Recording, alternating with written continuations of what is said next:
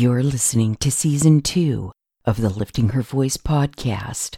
This is episode number two forty-nine, and today we'll read Ezekiel chapters twenty-three through twenty-four together. Son of man, I am about to take the delight of your eyes away from you with a fatal blow. Welcome to the Lifting Her Voice podcast, Season two. I'm your host, Joy Miller, and I invite you to grab your Bible and join me from the beginning, simply reading God's Word together. We built some spiritual muscles in twenty twenty with just the New Testament, but this year we're going all out, cover to cover, Old Testament and New. So whether with your first cup in the morning, your commute to work, or it's the last thing on your mind before sleep, God's Word will equip you for every good work. I'm really glad you're here.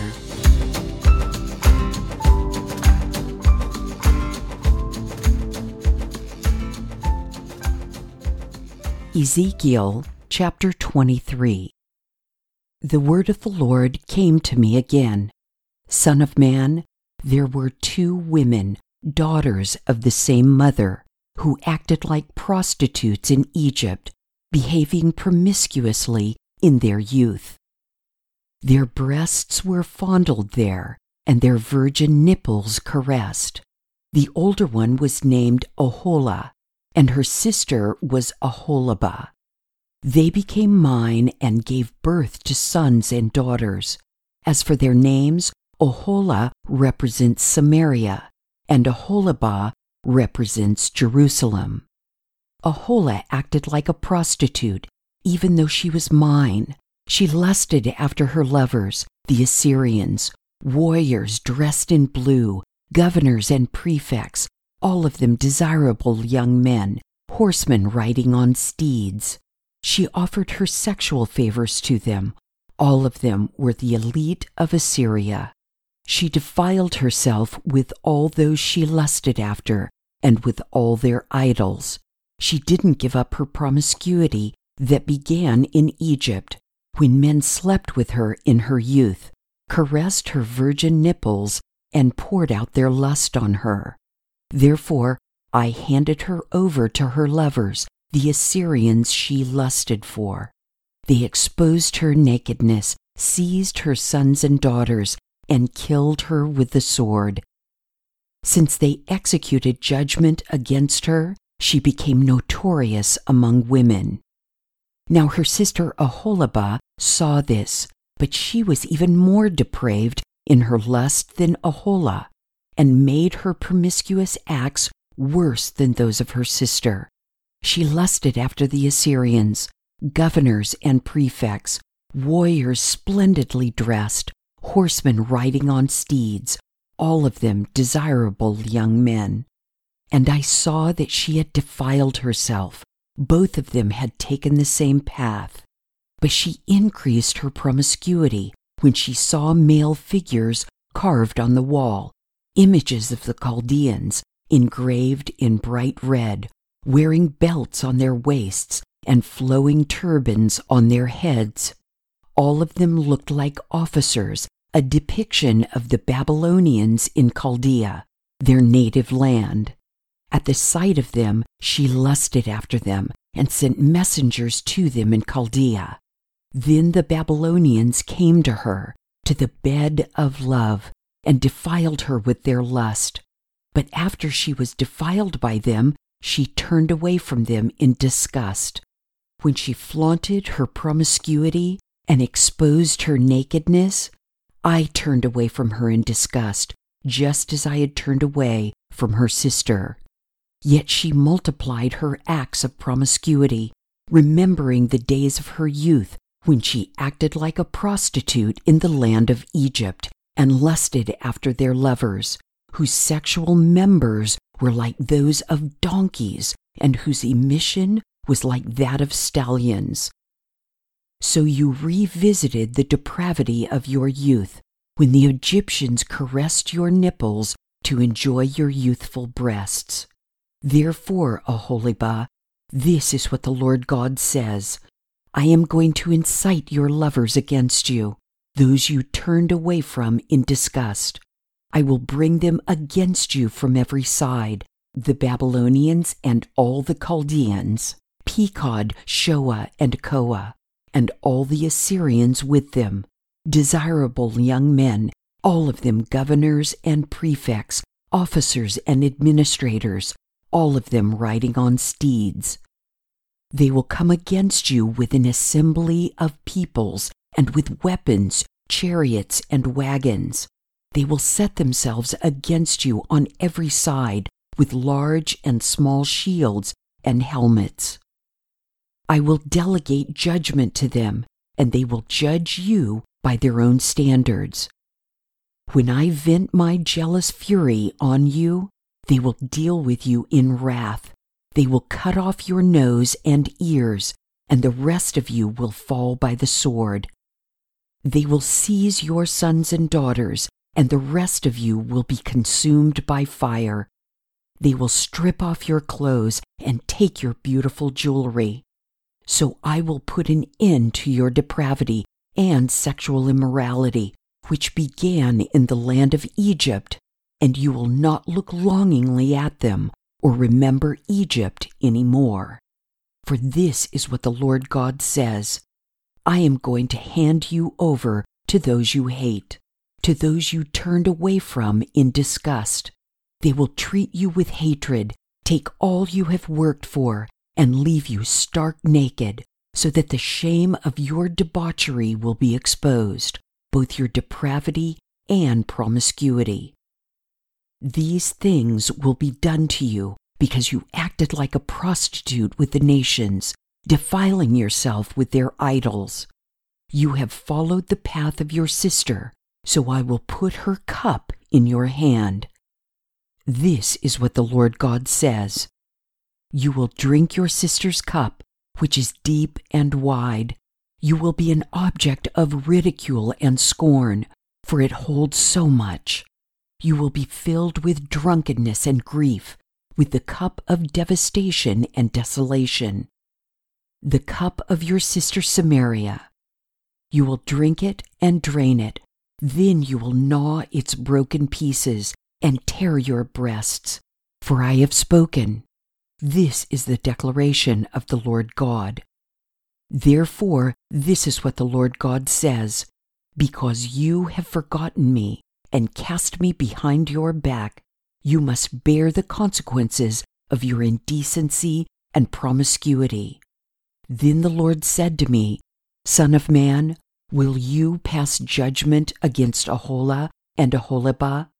Then declare their detestable practices to them, for they have committed adultery, and blood is on their hands.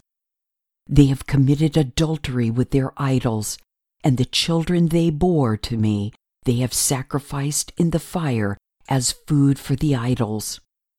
They also did this to me. They defiled my sanctuary on that same day and profaned my Sabbaths.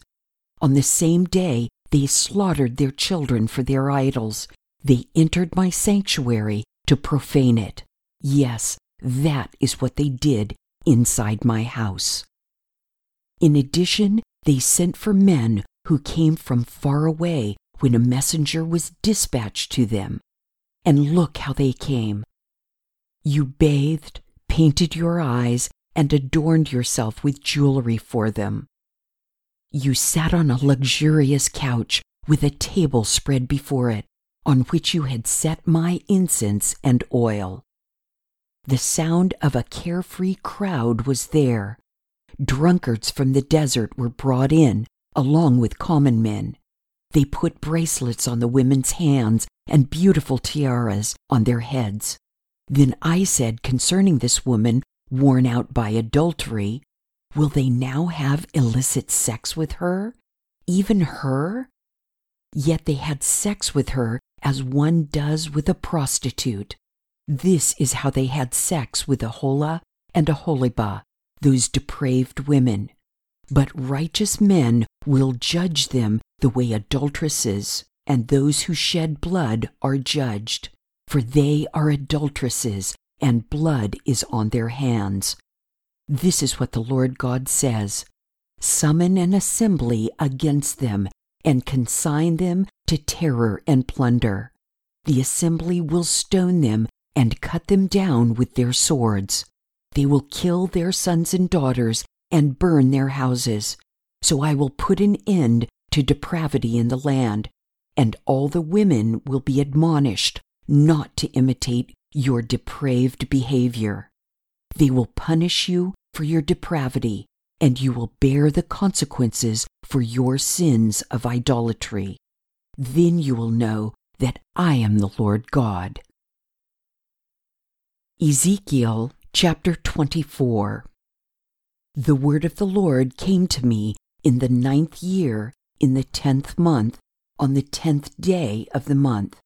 Son of man, write down today's date, this very day.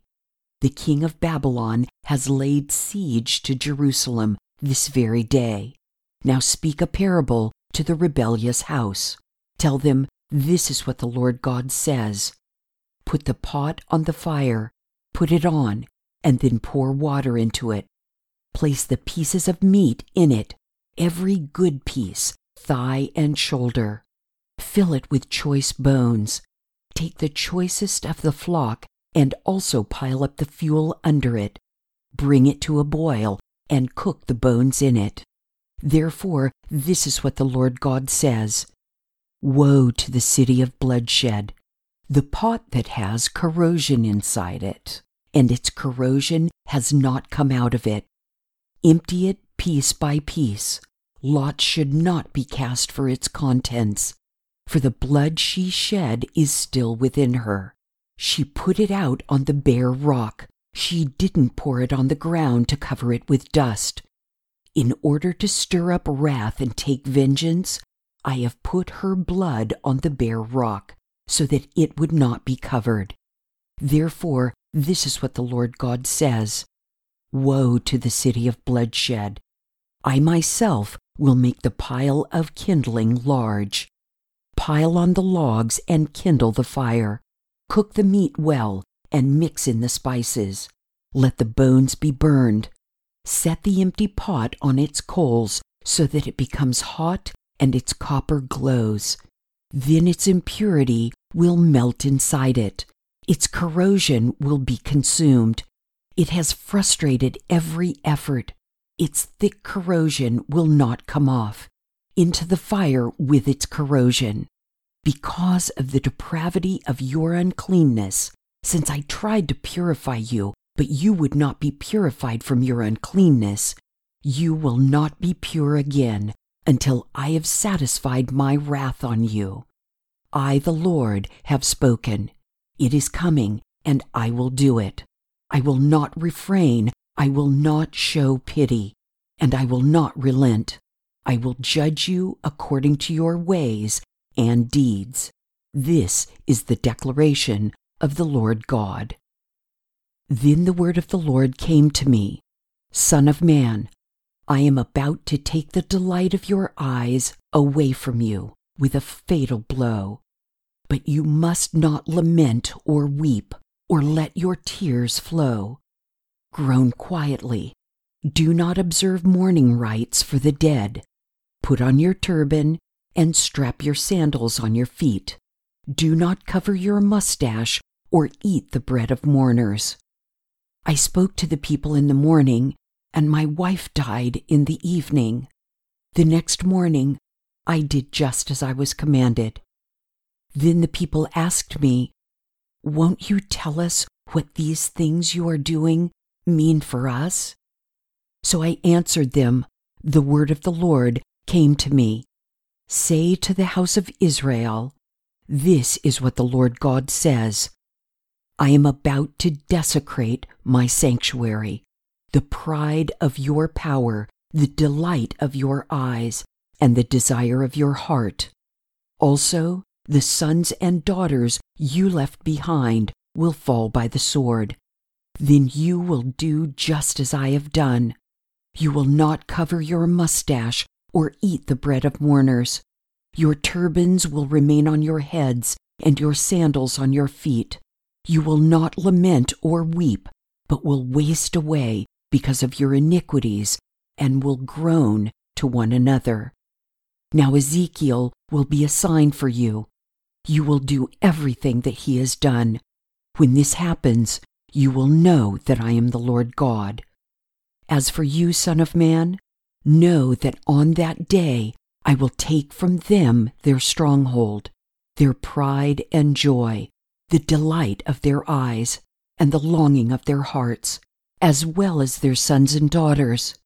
On that day a fugitive will come to you and report the news.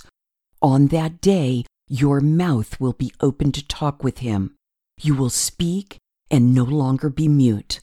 So you will be a sign for them, and they will know that I am the Lord. Well, chapter twenty-three is pretty graphic, but there's not much doubt what God is talking about here, is there? When we give our attentions to anything or anyone before God, this is how he feels. This is what we look like to him when we chase after worldly desires and do not obey his ways. Chapter twenty-four marks when Ezekiel was informed by God that Jerusalem had been destroyed. This by itself would have been devastating enough to Ezekiel, but I cannot begin to imagine the anguish that he must have felt when God told him that his wife was being taken from him, and that he would not be allowed to mourn. He was to get up the next day as if nothing had happened. That is devotion to our God. I am ashamed to be called a believer when I compare myself to his willingness to obey God at all costs. The people knew something was amiss when no lament came from Ezekiel at the death of his wife. As God had previously revealed to Ezekiel, they knew it was a message for them. I can imagine there must have been a collective gasp of the captive's breath when they were told this news. Jerusalem had been the center of their entire existence as a nation. They had taken her for granted, to be sure, but now that she was gone, the finality of their exile must have slammed shut the door of hope once and for all. What kind of emotion does this raise in you? Share with me at lifting her voice dot com, Facebook, Instagram, or Twitter. Thank you for joining me here today. I pray that by spending time in His Word every day, you will be changed. Visit me at lifting her voice dot com with your comments and questions. And don't forget to visit the blog page while you're there. If you like the podcast, it would be great if you'd give it a five-star review and share it with everyone you know. Don't forget to subscribe wherever you get your podcasts. See you tomorrow.